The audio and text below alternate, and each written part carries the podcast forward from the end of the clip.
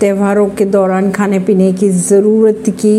वस्तुओं की कीमतें रहेगी स्थिर खाद्य सचिव ने दिया भरोसा सरकार ने त्योहारी सीजन के दौरान घरेलू बाजार में चीनी की उपलब्धता बढ़ाने के उद्देश्य से चीनी निर्यात पर प्रतिबंधों को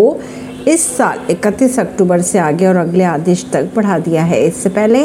प्रतिबंध इस साल 31 अक्टूबर तक लगाए गए थे त्योहारों का सीजन है आम तौर पर ये माना जाता है कि खाद्य पदार्थों की कीमतों में इजाफा हो जाएगा लेकिन इस बार ऐसा नहीं है खाद्य सचिव ने सबको भरोसा दिलाया है कि इस बार दाम नहीं बढ़ेंगे खाद्य सचिव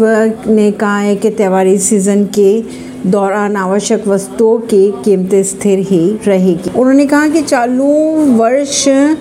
अक्टूबर सितंबर के दौरान चीनी निर्यात की अनुमति देने पर निर्णय कृषि मंत्रालय की ओर से